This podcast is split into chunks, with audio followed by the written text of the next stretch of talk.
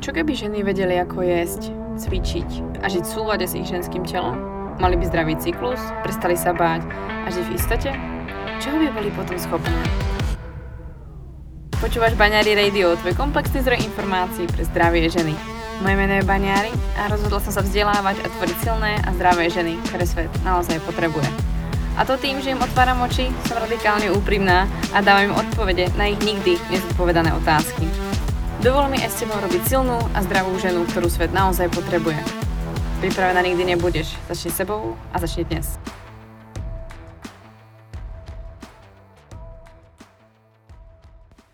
A je tu ďalšia epizóda s ďalším hostom v podcaste Banery Radio a dnešným hostom je Diana Jakubcová. Je to moja kamarátka, ktorú som spoznala na Bali a bola to tak trošku náhoda a zároveň asi aj osud, ale som moc rada, že sme spolu v podstate kamarátstvo nejak neukončili tým, že som musela odletieť a prijala pozvanie do môjho podcastu, pretože Dia zrovna nie je človek, ktorý by proste si sadol za mikrofón a začal by tam proste repovať, jak ja. To proste nie je tak. Takže ja si moc vážim, že Dia do toho šla a dokázala tu zdieľať veci, ktoré nie každému sú príjemné a navyše sa s nami podelila o jednu veľmi dôležitú informáciu, ktorú som chcela medzi vás rozšíriť, pretože Poslednou dobou ste ma žiadali o to, aby sme v podstate našli nejaké spôsoby alebo viac hovorili o tom, ako je možno si treba privyrobiť alebo nájsť spôsob, ako popri práci mať niečo, čo by ťa mohlo baviť. A prišlo mi super, že by sme v podstate zdieľali to, čo robí Dia, pretože je to zase niečo, čo ani ja som moc nevedela, že nejak extra funguje, ako to funguje. A Dia je v tom už fakt dobrá a veľmi sa jej v tom darí, takže si myslím, že som pozvala jedných z najlepších hostov, čo som mohla, aby som spojila ženskú tému a spojila tú tému finančnú. A mohli sme vám v podstate to zdieľať. A počúvaš do konca, pretože zistíš vlastne, čo ťa všetko čaká, pretože tento podcast nie je len o tom, aby si to vypočula, ale dostaneš aj nejaký ten malý darček od baňári. Takže počúvaj ďalej a slovo predávam Dee. Ahoj Dee, ja ťa vítam v mojom podcaste Baňary Radio a som moc rada, že si moje pozvanie prijala aj z takej ďalekej krajiny, kde sa aktuálne nachádza, čo im za chvíľku prezradíme. Ahoj, ahoj, ďakujem za pozvanie. A aby som Diu v podstate nejak v skratke predstavila, tak uh, Dia Jakubcová, tak to je 24-ročná slečna, ktorá ide strašné rakety. A je to vlastne Slovenka aktuálne žijúca na Bali, pretože povedzme, že inde domov nemáš, aktuálne je to na Bali. Je to tak? Áno, je to tak. Momentálne na Bali, ale vlastne už dlho preč zo Slovenska. Hmm, myslím si, že to práve tých 7 rokov. Je to tak? Áno, 7 rokov. Hmm, hmm. Prečo som si vlastne Diu pozvala do tohto podcastu je hlavne z toho dôvodu, že ju poznám osobne a proste viem, aká Dia je a úplne si dostala, moju pozornosť si dostala hneď, že si vlastne bola niečím zaujímavá pre mňa a stále si myslím, že som na tej ceste zistiť, čo všetko v tebe sa skrýva. Každopádne, aby som to nejak tak v skratke uviedla, tak mňa zaujalo práve to, že Dia je proste 24 a v podstate má vyriešenú či svoju finančnú stránku a hlavne robí to, čo ju baví a dáva aj to zmysel a jednoducho, keď som videla, ako premýšľa a hlavne ako má niektoré názory na či prácu, alebo to, ako sa správa k sebe a tak, tak si vravím, wow, tak s tou sa chcem porozprávať určite viac. Takže keďže ja som teraz v Čechách a nemôžem sa s ňou rozprávať na Bali, čož bol môj pôvodný plán sa rozprávať s ňou na Bali, ale niekto mi to prekazil, a tak e, v podstate by som to chcela využiť teraz na tomto podcaste a na druhej strane som to chcela spojiť s tým, aby ste sa možno inšpirovali aj vy, pretože si myslím, že tu je veľa báb, ktoré možno sú aj staršie, ale aj mladšie a povedia si, OK, ja absolútne neviem, ako sa o seba postarať a možno dia by mohla byť pre vás v podstate inšpiráciou, že existuje iná stránka toho, ako byť v online biznise, pretože v podstate dia pracuje vyložene online a môže žiť kdekoľvek, kde chce. A to si myslím, že je dôležité spomenúť, a hlavne v tejto dobe, že existuje iné možnosti. Nemusíte všetci byť koučky a nemusíte byť všetky a v podstate tvorcovia kurzov ako ja, alebo tvorcovia nejakých podcastov a podobne, alebo nejaký influencer, ale dokážete žiť aj v takom tichu, ako napríklad Dia a v podstate, v podstate tvoriť neskutočné veci a byť ten človek, ktorý ako keby uh, svoj potenciál využíva. Takže asi toľko k Dii, myslím si, že celkom dobré intro a myslím si, že Diu takto ešte nikto nepopísal, takže dúfam, že si to užívaš. Veľmi si to užívam, to niektoré veci naozaj nenapadli o sebe. Tak, ja by som sa asi dostala k veci, pretože si myslím, že toho dneska povieme dosť a nebudeme to zdržovať. No jasné. Ja by som sa asi rovno dostala uh, k tej nejakej prvej otázke. A to je práve to, čo sa pýtam väčšiny žien. A to je, ako vnímajú práve svoje ženstvo. Pretože to je taká trošku triky otázka a nie každý na to úplne vie svoju odpoveď. A možno tým ani nepremýšľal ale práve to ženstvo si myslím, že každá nejak zažijeme a mňa by zaujímalo práve, ako to vnímaš ty, čo je pre teba byť ženou, ako si vnímala svoje ženstvo počas celého života, či tam bola nejaká zmena, alebo naopak si mala priestor byť maximálne ženou v každom čase. No, takže už asi od malička, keďže som vyrastala iba s mamou, tak musím povedať, že som vždy cítila, že som žena, takže Máš pravdu, ja som sa nikdy nezamýšľala nad touto otázkou, čo pre mňa vlastne ženstvo znamená. Mm. Ale keď sa nad tým tak zamyslím, tak vždy som mala ten priestor byť tou ženou, keďže vyrastala som s mamou a keď tak sa o mňa vlastne starala babka. Ale čo ma to vlastne naučilo je to, že tým, že mama musela podstate prevziať tú ženskú stranu ako matka, ale občas samozrejme aj tú mužskú na miesto mm-hmm. toho otca, lebo tak uh, treba tam Logicky, občas mužskú ruku, hej. Mm-hmm. Uh, tým pádom som sa naučila byť aj ženou, ale vlastne aj to, že sa o seba musím postarať sama, takže byť samostatná a že keď to vlastne nespravím ja, tak nikto iný to za mňa nespraví a mm-hmm. sa na nikoho iného, iba sama na seba. Mm. To je, si myslím, že si fakt krásne popísala a mi sa práve páči, že čo ti to dalo, pretože uh, poznám aj prípady, ktorí proste ako, no povedzme, že to nezvládli. že proste sa ako v podstate, nie že vyhovárali, ale ako brali to ako také otiaže, že proste no nebola som v kompletnej rodine a tak. A možno práve to sa mi na tebe páči, že vlastne keď si prvýkrát povedala, no, že ja vlastne žijem bez otca tak som si úplne povedala, ty vole, tak tá je hustá. Pretože proste strašne veľa žien alebo aj mužov som videla, ktorí sa proste vyhovárali, že ich rodina, neviem čo, ja viem, rodina je strašne dôležitá a to proste je dôležité. Ale mne sa práve na tebe páči, že uh, si mala aj doma krásny príklad, máš proste určite silnú mamku, že naozaj ti to nejak neubudlo na tebe, ba naopak. Ty si proste z toho mála zobrala ešte viac a pozri, kde si dnes. Takže za no, mňa je to obdivuhodné. A možno to má láka na tebe.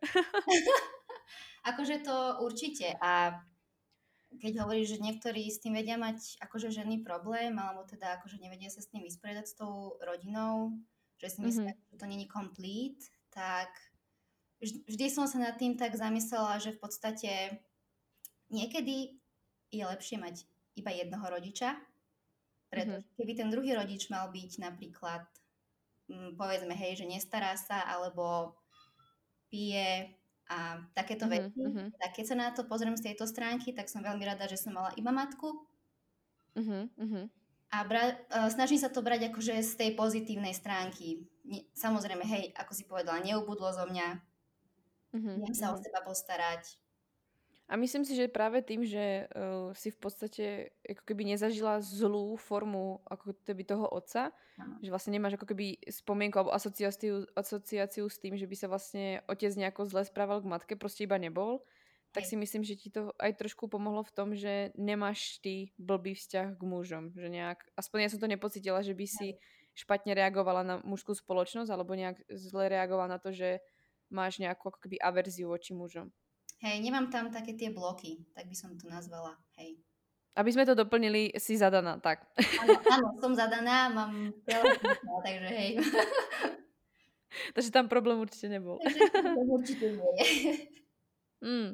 Tak to má asi zaujíma rovno to spojiť s tým, že keďže si nejak v podstate necítila, že by sa narušilo tvoje ženstvo a že si mala priestor byť ženou celý svoj život, čo je super, tak ma zaujíma v podstate, ako ty vnímaš, čo obnáša to, že ty si zdravá, pretože už to pre teba není definované ako ženské zdravie, ale pre teba je to všeobecne definované ako byť mhm. zdravá, ako sa v podstate o seba možno aktuálne staráš a možno čo kedy si si pro seba nerobila a teraz už robíš, čo si myslíš, že je dôležité preto, aby si ty bola zdravá, nejaké tie kroky. Uh-huh. Uh, takže zase sa vrátim vlastne k tej rodine, pretože u nás doma už od malička v podstate mama, babka sme dosť na také, také tie bylinky a mm-hmm. špeciálne veci, hej, čo možno niektorí ľudia... Extrakty. Áno, extrakty. Neboj sa, môj audience je na to naučený, takže úplne v kľude. Takže super, super. Takže... Môžeš tu povedať aj recept. takže u nás doma už od malička v podstate, čo sa týka aj stravy, hej, že hm, nejedli sme nejaké úplne až tie vyprážané, mesité, nezdravé mm-hmm. veci, sme sa snažili zdravšie jesť, vždy nejaké také tie doplnky u nás boli, babka mi tam vždy niečo mm-hmm. posúvala, Samozrejme, keď si tínedžer, tak to sa, sa zasmeješ, hej, že už mi daj s tým pokoj, ale uh, to je práve napríklad to, čo teraz sa na tom zase ja smejem, že ako mi to pomohlo, vieš, lebo som si na to vlastne mm-hmm. navykla. A tiež som to ako... A vieš s tým pracovať. Mm-hmm. Áno, mm-hmm. nečakala som to, hej, že tiež to vlastne tak naberiem na seba tieto zdravé šľaké, tú, tú stravu zdravú a tieto bylinky a všetko možné, ale mm-hmm. postupom času som sa tomu začala akože tak viac venovať. A keby, akože, keď by si sa opýtala môjho priateľa, tak ten by ti povedal, čo nám chodí každý týždeň z Amazonu. nové a nové doplnky, takže som to zhrnula. A potom sa okay. Takže ty ku mne doma nemôžeš ísť, pretože moja skrinka by sa ti tiež nepáčila s mojimi doplnkami stravy, pretože to nie sú také tie klasické kreatiny a iba vitamíny, ale ja tam mám také tie zaujímavé extrakty a, no, no, a rôzne ingrediencie. Mm-hmm. Že to keby niekomu, akože niekomu keď poviem, tak tiež sa mu pozerá a nechápe, ale zrovna to obdobie, vieš, s tým, čo sa deje mm-hmm. všade a ľudia by za to tiež akože dali všetko mať niečo takéto. Čiže vlastne tým uh-huh. som sa ja tú imunitu uh, uh-huh, tvrdila. No a čo sa týka cvičenia, tak ja som vlastne 10 rokov tancovala ľudové uh-huh. uh, od malička a potom potom v Dánsku, keď som sa vlastne presťahovala do Dánska, tak som začala cvičiť, takže chodiť uh, do posilky, keďže môj priateľ je uh, PT, personal trainer. Uh-huh tak som začala s ním cvičievať a odvtedy sa snažím akože ten pohyb dosť zakomponovať. Samozrejme, ako ty hovoríš, kroking. ten musí byť. Sice tu na Bali je to také dosť zložitejšie teraz, keďže sa tu moc nedá prechádzať. Ale okolo bazéna to stačí. Ale okolo bazéna, hej. Včera som si uh, napríklad dala rúbsak, naplnila som si ho dvoma melónmi a tak som chodila okolo bazéna, takže keď eh, Super. chce, tak sa dá všetko. Určite, určite. To som, myslím, že som to videla práve na profile. Mhm. Áno, dávala som. no a myslím si, že tam bol ešte jeden aspekt, ktorý si uh, načala, keď sme sa bavili pred podcastom. Uh-huh. Uh, čo sa týka toho tvojho ženského zdravia. Ty si spravila vlastne jeden výrazný bod a kvôli tomu vlastne my sme sa na Bali spoznali. Aby som to tak uviedla, tak my sme sa na Bali stretli na networkingovej party party, povedzme, no. A vlastne ja som povedala, aké veci robím a uh, znelo to asi dosť huste. Každopádne potom hneď, ako sme skončili nejaký ten networking a my sme sa prestali predstavovať, tak uh, Diana mňa naletela a hovorí, ty si zaujímavá, tak poď mi potom, potom povedať viac. a ja kúkam, že dobre ty. Takže to bolo nejaké naše stretnutie, úplne nevinné. Dia, najväčší introvert na svete, prišiel za mnou. Hej, ale to tak, vlastne môj priateľ presviečal, lebo ja som bola, že akože zaujala si ma dosť. My sme sa proste uh-huh. chceli stretnúť, tomu verím doteraz. Lebo keď si začala rozprávať a ešte proste tú tému, ktorú ja prežívam, hej, v podstate, uh-huh. hovorím, že no tak toto náhoda nie je. a jak si vlastne, hej, jak, ako ten networking skončil, tak vlastne ten môj priateľ že choď, akože tak nutil ma do toho ísť, ale tak áno, ja som taký ten introvert a najprv asi tak hodinku ešte rozmýšľam predtým, či teda vyberiem sa za niekým alebo nie a čo vlastne poviem, ale tak uh-huh, išla uh-huh. som do toho a som veľmi rada, že som spravila ten krok. Uh-huh. No a vlastne to je ten bod, preto, prečo si vlastne za mnou prišla, je to, že si urobila razantnú zmenu vo svojom ženskom zdraví. A to je vlastne, že si vysadila hormonálnu antikoncepciu. Je to tak? Áno, je to tak. Mm. A asi si myslím, že myslím si, že s týmto to môžeme spojiť práve teraz i možno nejakú tú tvoju skúsenosť, prečo si to urobila, alebo aký si ty mala príbeh s tou hormonálnou antikoncepciou a jak si sa z toho dostala prípadne a, a tak? Dobre. No, takže antikoncepciu som brala 5-6 rokov, mm, mm-hmm. si presne. A vysadila, už som ju, akože, keď som ju vysadila, tak už som to dlhšie plánovala, že to spravím. Kvôli mm-hmm. veľa veciam, chemikálie, nechcela som už niečo takéto mať vo svojom tele. Na a mala si nejaké, prípadne nejaké efekty? Áno. Že ťa to prinútilo? Že... Uh-huh. Uh, hej, no na druhej stránke som ale aj vedela, že čo ma pravdepodobne čaká, tak to bol asi dôvod, prečo som to aj tak dlhšie odkladala. Mm-hmm. Pretože ako každá žena začala som čítať rôzne samozrejme fóra, čo sa deje, keď vysadíš antikoncepciu a nebolo to teda mm. prechádzka rúžovou záhradou, hej? Myslím Ale... si, že veľa žien, ktoré mi aj píšu, tak vlastne dôvodom toho je ako práve ten strach. Tá a... transition vlastne do toho a... zdravého cyklu. To... Uh-huh. No, takže ja som ju začala brať, keď som bola mladá. 16 rokov som mala, tuším, takže myslím, že aj to tam bolo, že ja som v podstate nemala ešte ani takú tú normálnu menštruáciu vyvinutú, áno, keďže som tak skoro začala brať. Mm-hmm. Uh, s antikoncepciou som akože počas brania nemala nejaké problémy. Viem, že to bola mm-hmm. nejaká nízkohormonálna, ale mm-hmm. keď som ju vysadila, tak jeden z príznakov prvých, také čo som mala, tak som sa vyhádzala na čele, ale bolo to skôr ako keď chytíš exém. Mm, taká tá krupička sme vlastne to Áno, áno, mhm. presne. A mala som veľmi veľké migrény. Ale že také, mm-hmm. že mhm. proste sa mi nedalo z postele postaviť. A jediné, čo mm-hmm. mi mhm. pomohlo, je šálka kávy, akože veľmi silnej a vedela som akože mm. ďalej. Mm-hmm. A to trvalo tak 3, 3-4 mesiace. Uh-huh. A potom, potom som skôr ja mala problém s, s pleťou, akože s akné a samozrejme menštruácia sa mi nevrátila naspäť. Vrátila sa uh-huh. mi až teraz po dvoch rokoch a mám akurát uh-huh. štvrtý cyklus som mala, takže uh-huh. je to na dobrej ceste. A celé tieto dva roky som vlastne bojovala s tým, ako dostať naspäť tú menštruáciu, samozrejme, lebo v určitom období som to nejako neriešila, keďže samozrejme hneď si povie, že ok, nemám super, vieš, každý mesiac nemusím riešiť nič. Uh-huh, uh-huh. V podstate sa cítim OK, až na to akné teda. Ale počase teda, keď začnem, keď som začala viac čítať o tom, že má to teda dôsledky samozrejme na to ženské telo, tak začala som sa viac o to zaujímať.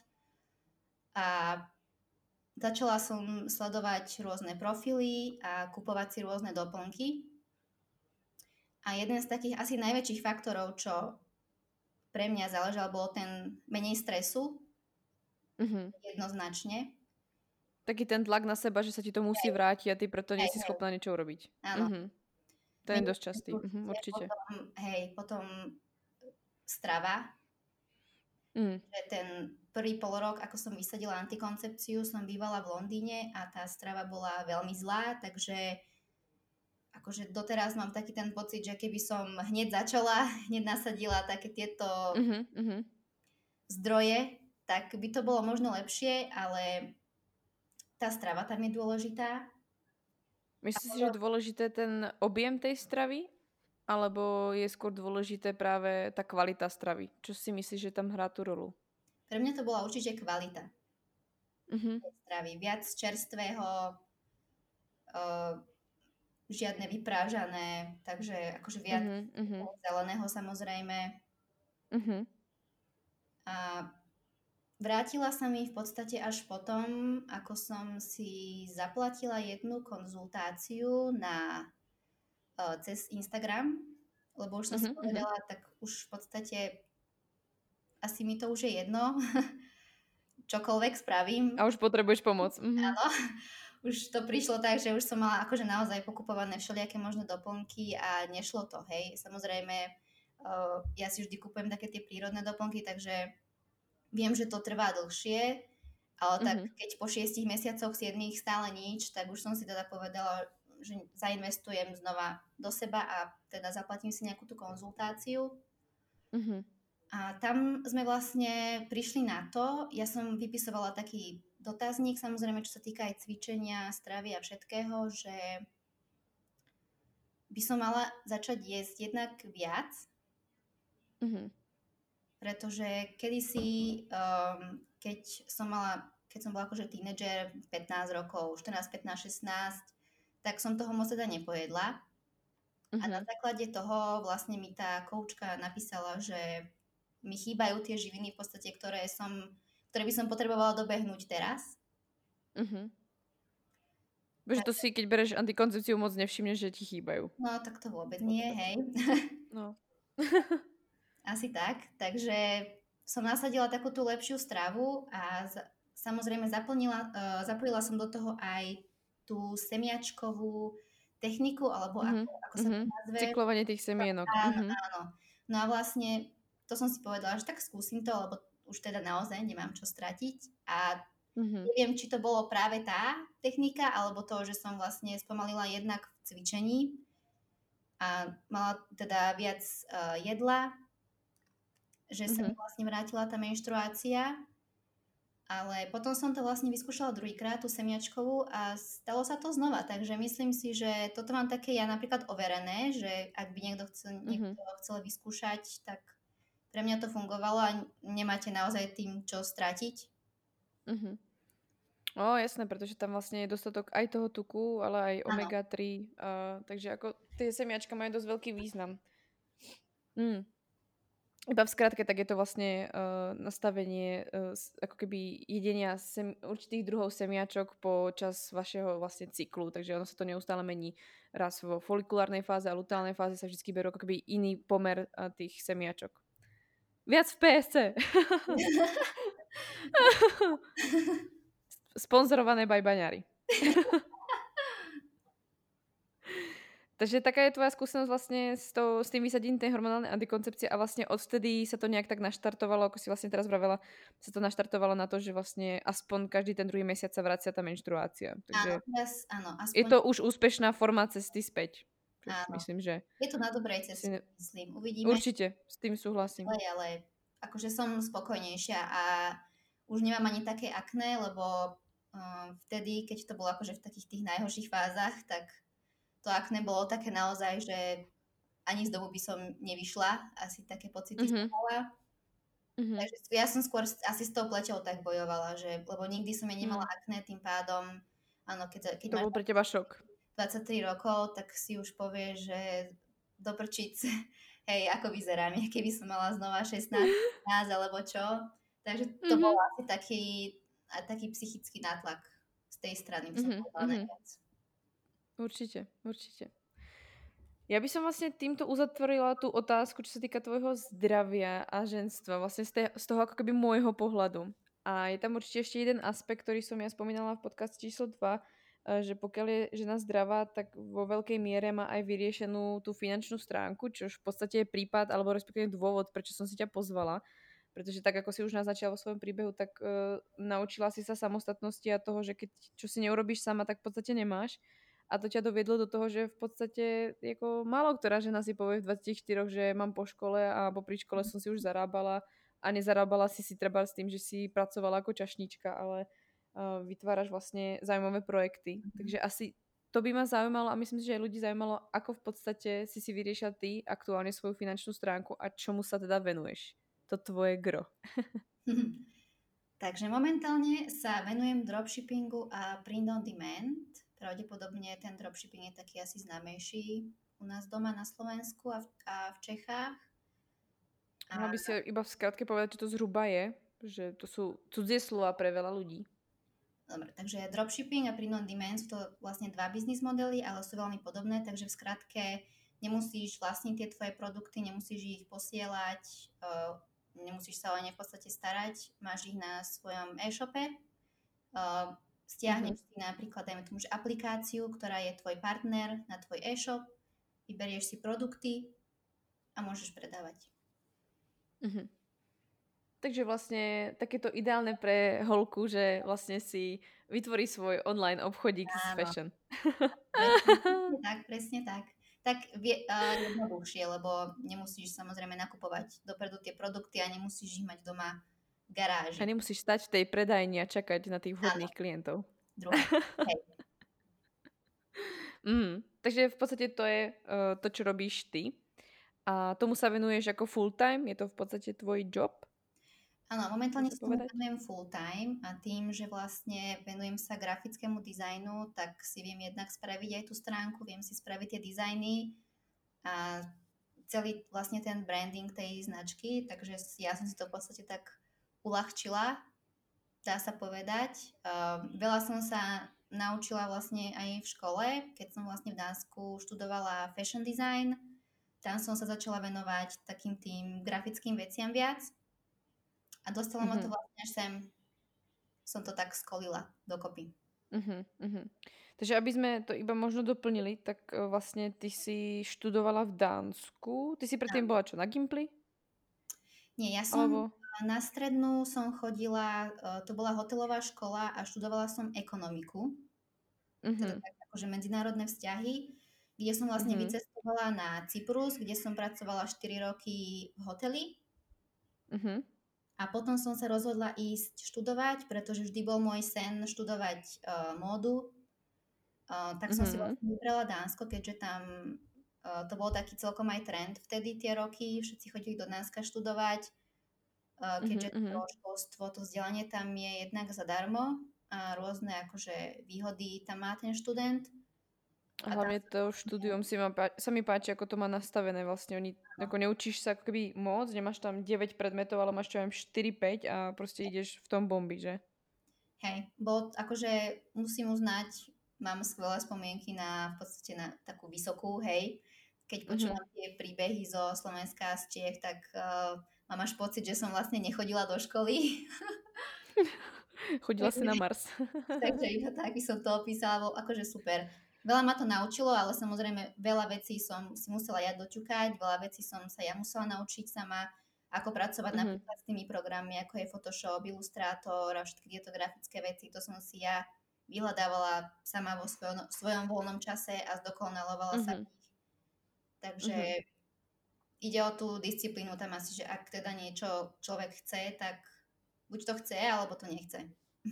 Uh-huh, Takže ty si v podstate, uh, tak ako hovorím, keď sa mňa niekto pýta, že či si vedela, čo chceš vlastne vo svojom živote robiť, a ja hovorím, no, ako nevedela som to definovať, ja som nemala vlastne job, ktorý by to vystihoval, ale ja som išla za v podstate pocitom a tými emóciami mm-hmm. a myslím si, že asi si to mala nejak podobne, že ty si vlastne v sebe vôbec ako keby mm, nebránila sa tým pocitom alebo tom, tým emócií, že potrebuješ treba stvoriť, že si proste tvorí, e, tvorivý človek alebo kreatívny človek, tak si to v sebe ako keby netlmila, ba naopak si za tým šla a vlastne si splnila to, že si vždy chcela ako mať niečo spoločne s fashion a myslím si, že uh, ne, aspoň nepoznám ženu, ktorá by to vyriešila takto, to fashion, pretože väčšinou uh, sa upíše tomu, že pre niekoho robí fashion, navrhuje proste kresly a neviem čo prípadne skončí v nejakej firme, kde proste musí niečo splňať a ty v podstate máš svoj obchodík, dá sa povedať.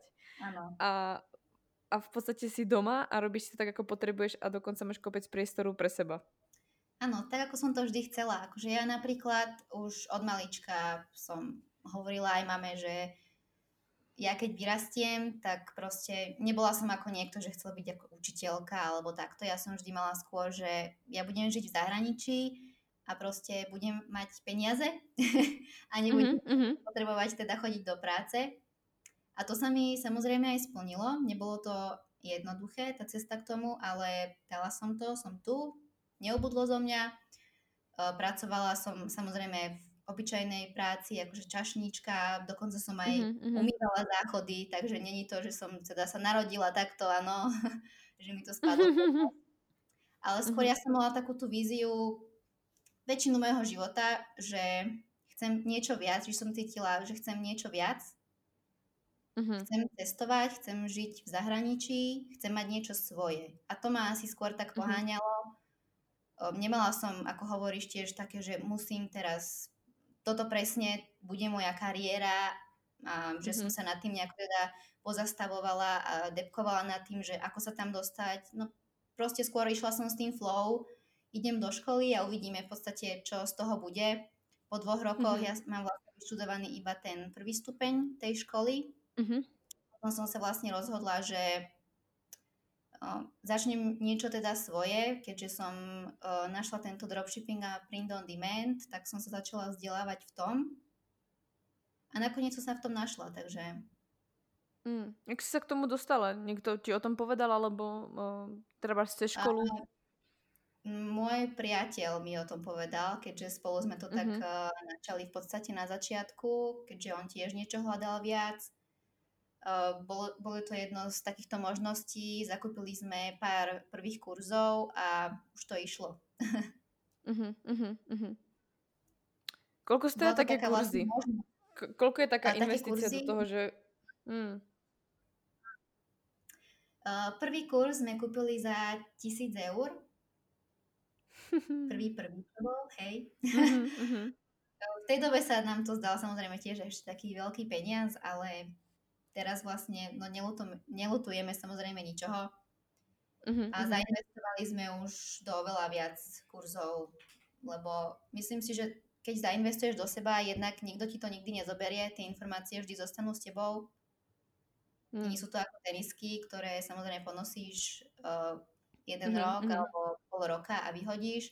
Tieto informácie budú vždy s tebou a vždy celý život ich proste budeš vedieť využiť, čokoľvek by sa stalo. A hlavne ti zarobia peniaze. Áno, áno. Takže majú, vlastne tá investícia musí byť potom vždy vyššia, no. Áno, čokoľvek by sa stalo, tak ako napríklad aj teraz tá situácia vo svete je taká, aká je. A vďaka mm. tomuto vlastne nemusím sa obávať momentálne, či ma niekto zoberie naspäť do mojej práce, alebo teda, že som 14 dní doma, ako zaplatím um, nájom, ako zaplatím jedlo, takže mm-hmm viem s týmito informáciami niečo vymyslieť. Mm. Myslím si, že niekoho nápadne, uh, teda ak tomu začne trošku rozumieť, čo vlastne robíte, tak možno ho nápadne, odkiaľ berete v podstate, je tam nejaká podmienka, odkiaľ musíš brať ten materiál, alebo odkiaľ musíš brať tie produkty, že je väčšina tých produktov z Číny, alebo dokážete zohnať aj odkiaľkoľvek na svete v podstate? Uh, dokážeš zohnať od odkiaľkoľvek na svete, dos, uh, vieš nájsť ty, vlastne tých dodávateľov aj v Amerike, aj v Európe, v UK. Uh, väčšina mm-hmm. akože používajú stále tú Čínu, čo už nie, nie je vôbec uh, nie je to vôbec zlé, ako to niektorí ľudia tak vidia, len... Alebo ak, v aktuálnej dobe ne, nejak vás to neobmedzuje? Nie, momentálne nás to neobmedzuje a samozrejme, ak uh, začneš používať ten druhý biznis model, čo je print on demand, ktorému sa ja trochu viac prikláňam, keďže je viac taký kreatívny, pretože mm-hmm. tvoj produkt tam je v podstate design, teda tá potlač na, dajme tomu, tričko, mikinu, tenisky, mm-hmm. tak ty, ty ich vieš zohnať, sú v Európe, majú v UK, eh, v Amerike, takže mm-hmm. Ty nedovážajú z Číny. Mm. Takže vlastne tam obmedzená ani nie si. A čo z toho, ty si vlastne uh, načala, že tebe sa v podstate viac páči ten print on demand. Je to z toho dôvodu, že môžeš tam byť ako keby viac kreatívna, že vlastne ten produkt vyzerá viac, uh, je tam vlastne ako keby tvoj blueprint na tom. Áno, je to kvôli tomu, že hmm. keďže mňa baví ten grafický dizajn, tak sa tam viem dosť vyhrať s tým, čo dám, uh-huh, akú uh-huh. potlač, uh, ako tá značka bude celá vyzerať, farby, uh-huh. takže, lebo v tom dropshippingu tam vlastne vyberieš produkt a s tým produktom ty nič nerobíš, ale v print on demand ja, ja si upravím ten produkt vlastne tým tou potlačou, tým dizajnom, ktorú na to nalepím. Uh-huh, uh-huh, uh-huh. Uh, asi by som sa ťa spýtala na to, že teraz možno nejaká holka o tom premýšľa, povie si, že ty brdo, tak to je super, ja budem doma a mohla by som si proste spraviť ten svoj obchodík, alebo niekto by mohol nosiť moje veci, alebo môj nápad. Myslím si, že teraz to všetkým šrotuje v hlave. Uh, tak ja neviem, napadá ťa nejakých základných možno 5 krokov, ktoré v podstate môžu tej holke, čo má urobiť, aby sa k tomu možno dostala viac, alebo či, a, respektíve ako to vidíš ty, je možné, že treba, keby že teraz tým tá slečna začne, mm-hmm. tak je schopná, aby behom, ja neviem, mesiaca, dvoch bola schopná zarábať prvé peniaze? Je to reálne v, tej, v tejto dobe? Pretože strašne veľa žien sa ma pýta, no ja by som chcela už mať iný príjem, pretože je to teraz zle, tak Myslím si, že toto môže byť tá odpoveď čiastočná. Uh-huh. Uh, samozrejme dá sa to. Uh, od čoho záleží je, koľko informácií máš a v podstate v akom tom leveli si v tomto business uh-huh. modeli tými informáciami, či už teda pozeráš iba tie videá zadarmo na YouTube, kde samozrejme je veľmi veľa informácií, ale vždy uh, také tie lepšie typy, triky a informácie, také naozaj tie informácie nájdeš, až keď si zakúpíš teda niečo, keď investuješ do nejakého toho mm-hmm. kurzu, by som povedala. A čo vlastne potrebuješ je spraviť si svoj vlastný e-shop. Ja používam mm-hmm. Shopify, pretože táto platforma umožňuje, má najlepšie možnosti, čo sa týka týchto biznis modelov. Je tam veľmi veľa aplikácií a je veľmi akože jednoduchá platforma na tvorbu tvojho e-shopu. Mm-hmm. Porúčam to samozrejme robiť po anglicky a predávať v zahraničí. Uh, ale samozrejme, ak chceš predávať aj akože v rámci Slovenska, tak samozrejme môžeš, ale lepší ohlas si myslím budeš mať, ak pôjdeš international, keďže máš tam uh-huh, veľa väčšie možnosti samozrejme. Uh-huh. A potrebuješ k tomu... Je tam väčšia tá kúpna sila. Áno, áno. A potrebuješ uh-huh. samozrejme nejakú tú sociálnu platformu, kde budeš tie svoje produkty ukazovať ľuďom a mm-hmm. najlepšie cez e, reklamy samozrejme, Facebookové a Instagram reklamy. Mm-hmm. Takže tu hovorím, už záleží na tom uh, marketingu a ako sa vyznáš do tých reklám, aby si samozrejme zbytočne dávala peniaze niekam, do čoho sa nerozumieš. Uh, mm-hmm. Ale je to určite, určite je to možné, ak si napríklad k tomu, uh, ak si cieľavedomá žena a sadneš si k tomu a si v podstate povieš si, že áno, idem to teraz zmeniť, idem tu niečo vytvoriť, nájdem si tie informácie, lebo dá sa, ako hovorím, nájsť veľmi veľa informácií a vieš, vieš začať, tak to určite dokážeš. Aký je nejaký základný možno kapitál, s čím potrebuje? Vlastne, čo sú také tie prvé investície mimo toho vzdelania napríklad? Povedzme, mm-hmm. že to vzdelanie bude ako keby bonus, pretože no. proste si povie OK, tak nebudem strácať čas na YouTube, ale zainvestujem a skrátim si cestu, to je jedno. Ale potom sú tam vlastne ďalšie investície, treba stránka alebo tie reklamy. Koľko je nejaký základný budget asi potrebuje? Uh, takže napríklad Shopify, ten stojí 29 dolárov mesačne. Teraz ho môžeš uh-huh. získať dokonca na 3 mesiace zadarmo kvôli situácii, takže... Uh-huh. To je uh, super. Uh-huh. Okay. Uh, a potom vlastne riešiš uh, už len tie reklamy, alebo samozrejme, ak máš print on demand, tak buď uh, si ty sám dizajner, alebo zaplatíš nejakému dizajnerovi, alebo kúpiš online tú potlač na mhm. tričko. Mm-hmm. A na reklamy taký základný budget na začiatku 200 eur.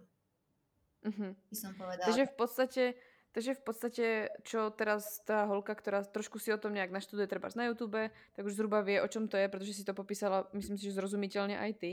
Tak vlastne teraz, keď zájde napríklad na to Shopify a založí si vlastne účet uh, za tých dobre, teraz je to vlastne menej, nie 29 dolárov, ale myslím si, že fakt, teraz sú fakt príležitosti. Ak je vlastne tento problém, tak strašne ľudí veľa zlacňuje, takže ja si myslím, že teraz je práve príležitosť ísť online a lacnejšie ako kedysi. Ano. Takže vlastne keď pôjde na ten Shopify príklad za tých 15-20 dolárov, keby to bolo max, tak to máš nejakých 500-600 korún, takže nejakých ani nie 15 eur, ani nie 20 eur, myslím, že to je menej. Mm-hmm. Takže to je proste v podstate nič. Tam v podstate na tej platforme funguje maximálne, kde si to všetko ako keby nastaví, dá sa povedať, že to je tá platforma, cez ktorú funguje a potom už len potrebuje v podstate to spropagovať. Áno. Tá najväčšia a pokia... tam bude mm-hmm. propagácia samozrejme, lebo záleží od toho, jasné, či... jasné. kde sa nachádzaš, mm-hmm. ako sa rozumieš tým mhm. Facebookovým mm-hmm. reklamám. Takže, ale myslím si, že je to oveľa jednoduchší biznis model a nepotrebuješ na neho taký obrovský kapitál, ako na ten v podstate klasický biznis model. Hej, nakúpim si teraz tisíc tričiek a tam ti v podstate mm. si 10 tisíc eur niekedy, takže... Jasné. A taktiež je to jednoduchšie v podstate ako treba začať nejaký, ja neviem, za mňa aspoň coaching, pretože proste nejakú tú relevanciu tých ľudí potrebujete a v podstate teraz, keď zoberete, treba, že pôjdete na ten Shopify, tam sa zahlásite, urobíte si vlastne svoju ponuku a keby ste išli nejaký svoj Instagram a do toho dali tie reklamy a začali na Facebooku, tak vás to vyjde stále menej času a menej ako keby tých financií zo začiatku a už vám to urobí nejaké prvé objednávky, nejaké prvé peniaze, ktoré vás budú motivovať, aby ste vlastne v tom pokračovali. Takže ja si myslím, že si krásne popísala uh, skvelý, nie že rýchly, ale efektívny vlastne biznis model v tom, tomto smere. Otázka je, kto na to má v podstate odvahu a kto by vlastne chcel do toho ísť. Každopádne to funguje. Funguje to. Myslím, že si teraz toho, je... Si toho dôkazom. Hej, myslím, že teraz je taká dobrá príležitosť na to, keďže ten Shopify môžeš mať naozaj na 3 mesiace zadarmo a v podstate, keď uh, môžem dať taký malý tip, začneš mm-hmm. počas týchto troch mesiacov budovať nejaký ten Instagram, tak nemusíš zatiaľ v podstate ani reklamy púšťať, vieš, že Jasne. brať to tak ako či už hobby, že niečo alebo, buduje. Áno, mm-hmm. niečo buduješ mm-hmm. svoje a starať sa napríklad o ten Instagram. Mm. Ak už teda niekto nechce zainvestovať hneď od začiatku do tých akože reklám mm-hmm. Facebookových a Instagramových, tak vieš to podstate momentálne... A keby aj, tak ako tak si myslím, že v podstate aj mamička doma s deckom, ktorá v podstate má nejakých, ja neviem, 4000 korún bokom, alebo 2000 korún si niekto odkladá mesačne, tak v podstate z tých 2 až 8 tisíc sa dá urobiť naozaj kus práce teraz. A pretože my sme napríklad včera mali som, som práve pod, uh, teda stream na support skupine na Facebooku a ľudia vlastne zistujú, ako si môžu zarábať hneď a vlastne ako by sa mohli posunúť a či majú investovať niekam a tak my sme sa im snažili vysvetliť, že vlastne teraz ako investovať nejaké veľké peniaze, tak áno, ale ako zase neuvidíte to hneď. Hej. Ak potrebujete hneď riešiť svoju finančnú situáciu, potrebujete nájsť ako keby spôsoby alebo nástroje, ktoré vám hneď urobia tie peniaze. A to sú buď forma, že investuješ do seba a začneš treba reálne už doučovať ľudí alebo koučovať, dáš nejakú svoju ponuku, alebo práve takýmto jednoduchým spôsobom v podstate, ako si popísala ty. Čiže sa to ti moc ďakujem, pretože veľa ľuďom dúfam, si dodala odvahu toho, že to ide a môže to robiť aj žena a vôbec sa toho netreba báť. Uh, asi by bolo vhodné si myslím, že spomenúť, keďže um, možno veľa žien sa bude trápiť a povie si, no dobre, ja by som potrebovala v tom nejakú podporu a potrebovala by som niekoho, kto by mi možno tú cestu skrátil. Uh, myslím si, že práve tvoj priateľ Denis, ano. tak práve by s tým mohol pomôcť, pretože vlastne veľa, veľa vlastne kurzov je v zahraničí a je tam tá angličtina, čož kurzy v angličtine je rozdiel ako pracovať na platforme v angličtine, pretože tam máš menej tých slovíčok a menej výrazov. Uh-huh. A Denis práve myslím, že sa tomu venuje. Je to tak? Áno, ponúka, uh, ponúka kurzy vlastne, takže uh-huh. Uh-huh. to nájsť tam. Tak tie iba hodím, hodím vlastne ten e, odkaz na jeho webovú stránku, Uh, kde vlastne môžu si takto ženy pomôcť a vlastne takto by v podstate mohli začať. A myslím, že teraz máte do konca mesiaca máte akciu? Uh, Či už to, uh, myslím, že skončí, že? Dneska myslím, že končí. Vlastne 27, ale... dneska nahrávame. Uh-huh. Hej, ale možno by som ho ešte vedela presvedčiť na nejakú takú... OK, takže ja vymyslím baňari nejakú zľavu, ja vám to vybavím. A vlastne môžete začať práve u Denisa, čo je vlastne priateľ od Dee. A on sa práve tomuto venuje tak, že vlastne tvorí kurzy. Pretože vlastne tým si obidvaja prešli, vytvorili vlastne spoločne kurzy a na jeho webovej stránke vlastne nájdete odpovede a tie kurzy sú hlavne ako fakt aj cenovo dostupné. A nestoja fakt ako bambilion peniaz, ale sú to peniaze, ktoré sa vám rýchlejšie ešte vrátia, než by sa vám zdalo. Takže no. myslím Netreba si, že takto vieme pomôcť veľmi rýchlo. Netreba sa toho báť, ženy. Má tam, mm, sú to muži, ktorí to kupujú, ale je to samozrejme tým, že on sám je muž a ponúka to, takže apeluje skôr na tú mužskú stránku, ale mm-hmm. myslím si, že teraz, ak nás počúvajú ženy, tak mohlo by to byť taká inšpirácia, že áno, aj žena to dokáže. Nie je na tom... Myslím si, že nás počúva väčšina žien, ak nie všetko sú ženy, takže myslím si, že ten, ten zmysel to má a ten, ten účinok to urobilo. Takže určite v popisku budete mať ďalšie informácie. Uh, ja nejak uh, urobím nejaké očko na Denisa a vybavíme niečo. A ja by som sa ešte chcela spýtať, keďže sme sa k tomu dostali vlastne k tej finančnej stránke v podstate, ja by som sa ťa chcela spýtať, čo bola motivácia v podstate do tohto ísť, že si takto vlastne chcela fungovať. Jasné, že si mala nejaké predstavy, ale bol tam aj nejaký tlak, treba z domu, alebo mala si pocit, že uh, potrebuješ... Uh, potrebuješ nejakú tú finančnú mhm. stránku, alebo tú finančnú, ja neviem, gramotnosť, alebo ten mindset mhm. nejak zmeniť, alebo Okay. Mala si pocit, že to, to, táto finančná stránka bola doma vyriešená, že si bola s tým v pohode a nejak a... si nepotrebovala v podstate nejaký útek do inej mhm. reality? No, tým, že som vyrastala iba s mamou, tak samozrejme tých, finan- tých financií nebolo veľa u nás doma.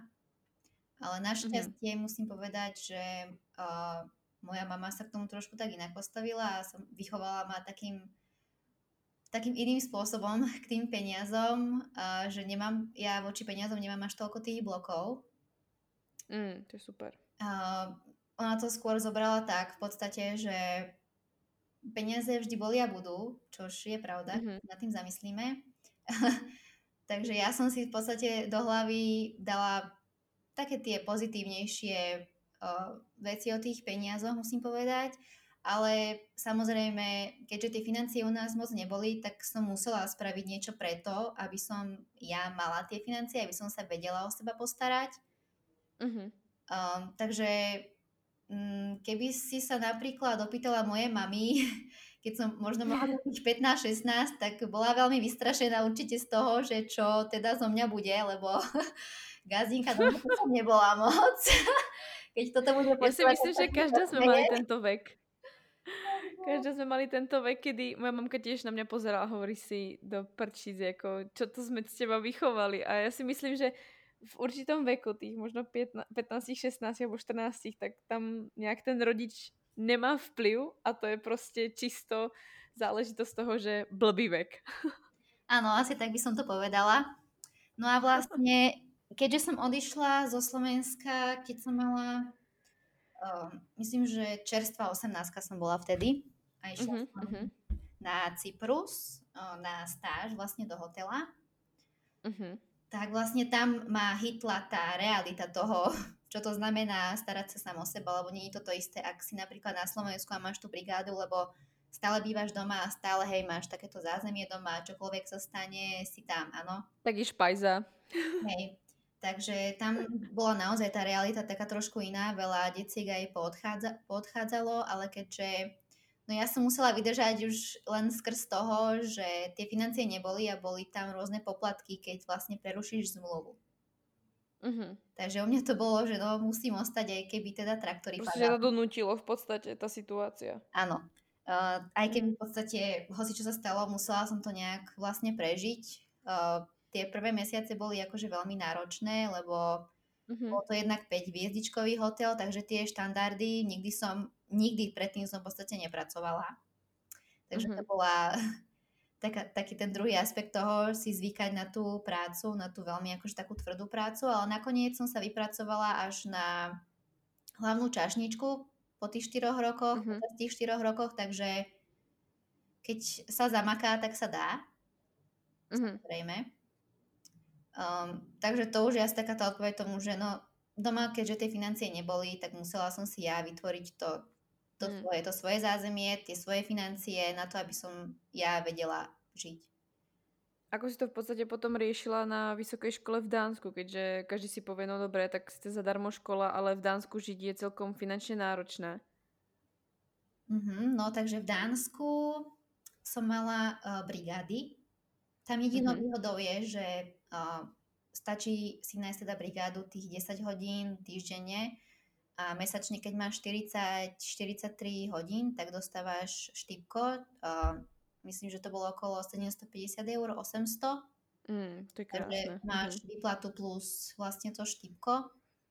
Ale mm-hmm. boli sme v celkom malom mestečku, uh, v tej škole bolo veľmi ťažké si nájsť prácu Našla som si prácu samozrejme v Dánsku. Jedinú prácu, ktorú si nájdeš ako študent, teda po väčšine, je upratovač, upratovačka, teda tak, uh-huh. také tieto práce. Potom som si našla aj ako čašnička na základe vlastne tých skúseností, ktoré som mala, takže to som mala také dosť šťastie. Uh-huh.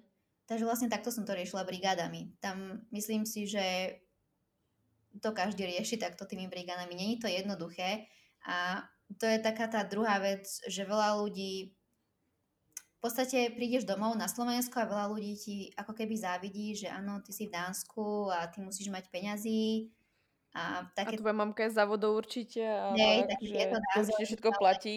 Hej, mm-hmm. ale pritom v podstate nikto nevidí, čo je naozaj za tým, že áno, máš aj tie peniaze z toho Dánska.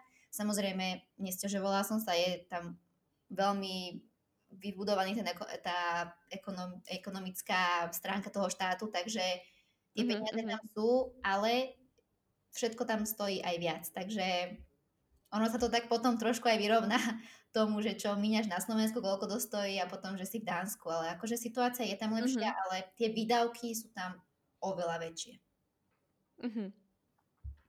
Takže všetci si predstavia nejaký paradise a v podstate ano. ty tam drieš o to, aby si tie peniaze vôbec mala. Takže dá sa povedať, že ty si finančne samostatná od tých zhruba 18 rokov? Dá sa to tak nejako ano. povedať? Uh-huh, Hej, uh-huh. po tých 18. A kedy si vlastne začala s tým, s tým print on demand a dropshi- dropshippingom? Si vlastne robila tie brigády a potom tak posledný rok ste sa rozhodli teda na škole? Uh, my sme to začali tak, myslím, že ešte, hej, ten, myslím, že to bol uh, ten posledný rok na škole, teda ja, čo som bola, uh, to bol ten druhý rok, kedy sme to... Dalo sa to vlastne- stihnúť? Áno, dalo sa to stihnúť. V Dánsku, Dánsku je to fajn, akože uh, začali sme s tým tak ľahko v podstate iba nahlodávať zo začiatku, že vlastne čo to je, Uh-huh, uh-huh. hľadať tie informácie a tiež sme sa v podstate hľadali. Od začiatku to nebolo tiež, že spravila som si prvý ten e-shop a bol to nejaký boom, že som sa na to nabalila. Samozrejme, hej, bolo tam viacero e-shopov, ktoré nevyšli. Takže, Takže Ferrari ešte máte odložené. takže to nebolo, že od začiatku sme na to nejak sa vrhli, keďže potom som sa Mhm. presťahovala aj s priateľom do Londýna a tam, tam sme to vlastne stopli kvôli práci, keďže ja som uh, mala part-time job, mala som, uh, robila som skúšky do školy a ešte som bola vlastne na stáži, takže tam Uh-huh, som uh-huh. naozaj akože nemala toho voľného času, nie že moc, ale žiadny.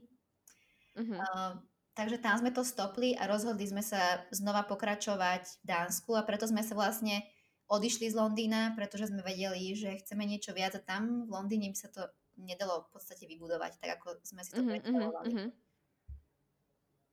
Mm. Takže v podstate ako, uh, bola to taká ako postupná cesta, že to nebolo hneď, že teraz som niečo objavila a teraz úplne, že boom. Ja si myslím, že to tak ako každý má v podstate s tým, čo robí dlhodobo. Tak som to v podstate mala aj ja, že vlastne ja som si, si založila živnosť, začala som ako koučovať, ale všetci si myslia, že to všetci ti teraz budú písať a všetci sú od teba jedálničky a pomoc, tak to vôbec nie je taká pravda. A trvalo nejakú dobu, kým som vlastne si vybudovala nejakú či tú audience, tak vlastne tú confidence vo sebe, že dokážem niečo také ponúkať. A myslím si, že to je tak asi so všetkým, že chvíľku aj prestaneš, lebo ani nemôžeš a nestojí to ešte za to, lebo Áno. nevieš a potom vlastne máš nejaký ten feeling a k tomu sa vraciaš. Že to dáva zmysel. Áno, no samozrejme, uh, nechcela som to uh, robiť hneď od začiatku, keďže mala som akože v podstate vtedy také iné plány, keďže som študovala tú fashion, tak som si skôr Mhm. predstavovala, že si vybudujem buď nejakú tú väčšiu značku, najmä tomu, že fashion, niečo také high-end, luxury. Uh-huh, Potom uh-huh. vlastne som sa snažila dostať do takej väčšej firmy, uh, ktorá má pod sebou rôzne značky, do ktorej som sa nakoniec Mhm. dostala na stáž. A vlastne tam som zistila, že tento 9 to 5 job, teda to nie, nie je to niečo pre mňa. Takže to bolo tak, taký ten druhý sign toho, že idem, Uh-huh. idem do toho, hej, idem do toho naplno a spravím čokoľvek preto. Pretože nechcem Myslím si, že to... 5 job. Mm. Myslím si, že to je taký ten paradox, že vlastne uh, človek vo fashion odpracovať od 9. do 5. je také ako obmedzujúce, pretože pokiaľ si kreatívny človek alebo človek, ktorý rád niečo proste tvorí a vymýšľa, tak tam neexistuje proste časová línia. O tom sme sa vlastne bavili včera s Honzom a ja mu hovorím, ja proste potrebujem po troch dňoch, kedy, uh, kedy treba som veľa, treba s ľuďmi alebo niečo tvorím, že proste tvorím 16 hodín, a vlastne ten deň niekedy sa nestihnem ani sebe venovať, tak po tých troch dňoch treba spadnúť ako keby nie že na hubu, ale tak ako si uvedomiť, že oka, už potrebujem čas na seba. Ale stále ako aj po tých ako mesiacoch a rokoch toho, že som si skúsal rôzne formy tej kreatívnej tvorby, tak stále mám pocit, že u toho kreatívneho človeka je ťažké povedať, no tak ráno si sprav nejakú rutinu, niečo urob pre seba a choď teraz pracovať a máš na to vyhradený nejaký čas a teraz už skončí a choď si zacvičiť alebo choď urobiť niečo, čo potrebuješ, pretože ja osobne aspoň to tak cítim, že nechcem sa nechať prerušiť a keď mám ráno, keď sa zobudím s tým, že mám flow alebo cítim, že proste potrebujem niečo urobiť, mám taký úplný gut feeling, tak určite si to nechcem prerušiť tým, že no dobre, ale ja ráno vždycky robím toto, toto, toto, musím si prečítať knižku, až potom sa k tomu môžem dostať. Ja si myslím, že to je úplný zabijak pre kreatívneho človeka mať práve nejaké časové limity. Mám to presne tak, ako to hovoríš aj ty, že keď ma niečo chytí, tak ma to chytí poriadne. že akože Tak. musím mať taký ten reminder, že ideš na záchod, ideš sa najesť, áno. Áno, áno, áno. je svetlo. je, to, je to veľmi ťažké, že proste ako ja som napríklad teraz uh, si užívala to, že som s veľa ľuďmi proste volala, radila som im a mala som fakt z toho radosť, že to dáva nejaký zmysel. A potom som sa prebudila po troch dňoch a hovorím si, ja už nemôžem, proste ja už nemám chuť na ľudí a tak a proste potrebujem čas pre seba, ale po tých, počas tých troch dní, tak som proste neurobila žiadnu prevenciu, pretože akokoľvek sa proste snažím, tak mi šortuje tá hlava a ja proste na, na nič iné ako sa nesústredím. Hej, presne mám to aj ja tak, že ak sa naozaj ráno zobudím, že áno, teraz mám taký brutálny nápad, tak ma teda akože nič idem cez. Áno, nechajte ma byť a musím, to je čistá Sparta. A to bolo, uh, to bol taký ten eye opener aj v tej uh, firme vlastne, v ktorej som robila. To bola taká akože naozaj väčšia firma v Dánsku. Mm-hmm. Uh, veľa, veľa ľudí, teda veľa žien, teda má takú tú idea toho, čo asi sa robí v tom, v tej móde, teda vieš, nastúpiš do práce uh-huh. a kreslíš si tam, teda si kreatívna, vymýšľaš tam neviem aké krkolomné, úžasné veci, ale vlastne tá realita je trošku inde. Uh, možno, hej, keď robíš pre nejaký ten Chanel alebo takto, ale ak si v nejakej takejto fast fashion značke, ako je napríklad, neviem, Zara alebo takto, tak mm-hmm. to skôr funguje na ten spôsob, že ak si ten design assistant, tak sú tam určité tie méty, ktoré ty nemôžeš prekročiť, pretože samozrejme to, tie veci, ktoré sa vyrábajú v takýchto značkách, musia byť safe, musia vedieť, že sa predajú, takže nemôžeš si tam nejako dovolovať v tej kreativite. Takže voľnú ruku som tam... Že by si vymyslela proste e, nejaký divný dizajn, ktorý skúsime, proste tam ideš na istotu.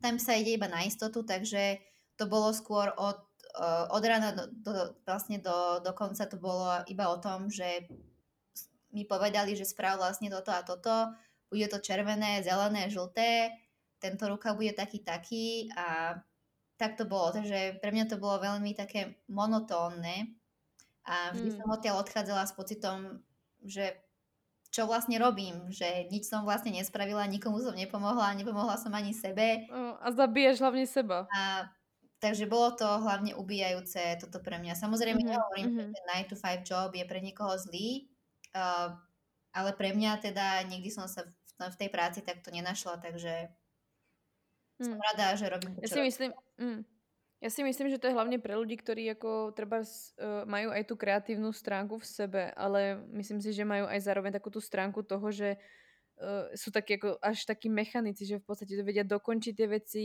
robia to postupne, potrebujú vedieť, že to urobia iba oni najlepšie a tým pádom im to vyhovuje, že majú ako keby aj nejaký deadline, ale pokiaľ si fakt čisto kreatívny človek alebo človek, ktorý proste potrebuje aj nejaké to, ten život bez pravidiel, tak potom si myslím, že práve takáto práca ho potom ubíja. Takže ja vravím, ako to pracovať 8 hodín denne alebo niekoľko hodín denne e, pod niekým, to neznamená, že to je zlé, ba naopak treba si byť istý, či, im, či to človeku vyhovuje a či ho to proste vnútorne nejak nezabíja a ten jeho potenciál trebárs. Hej, presne.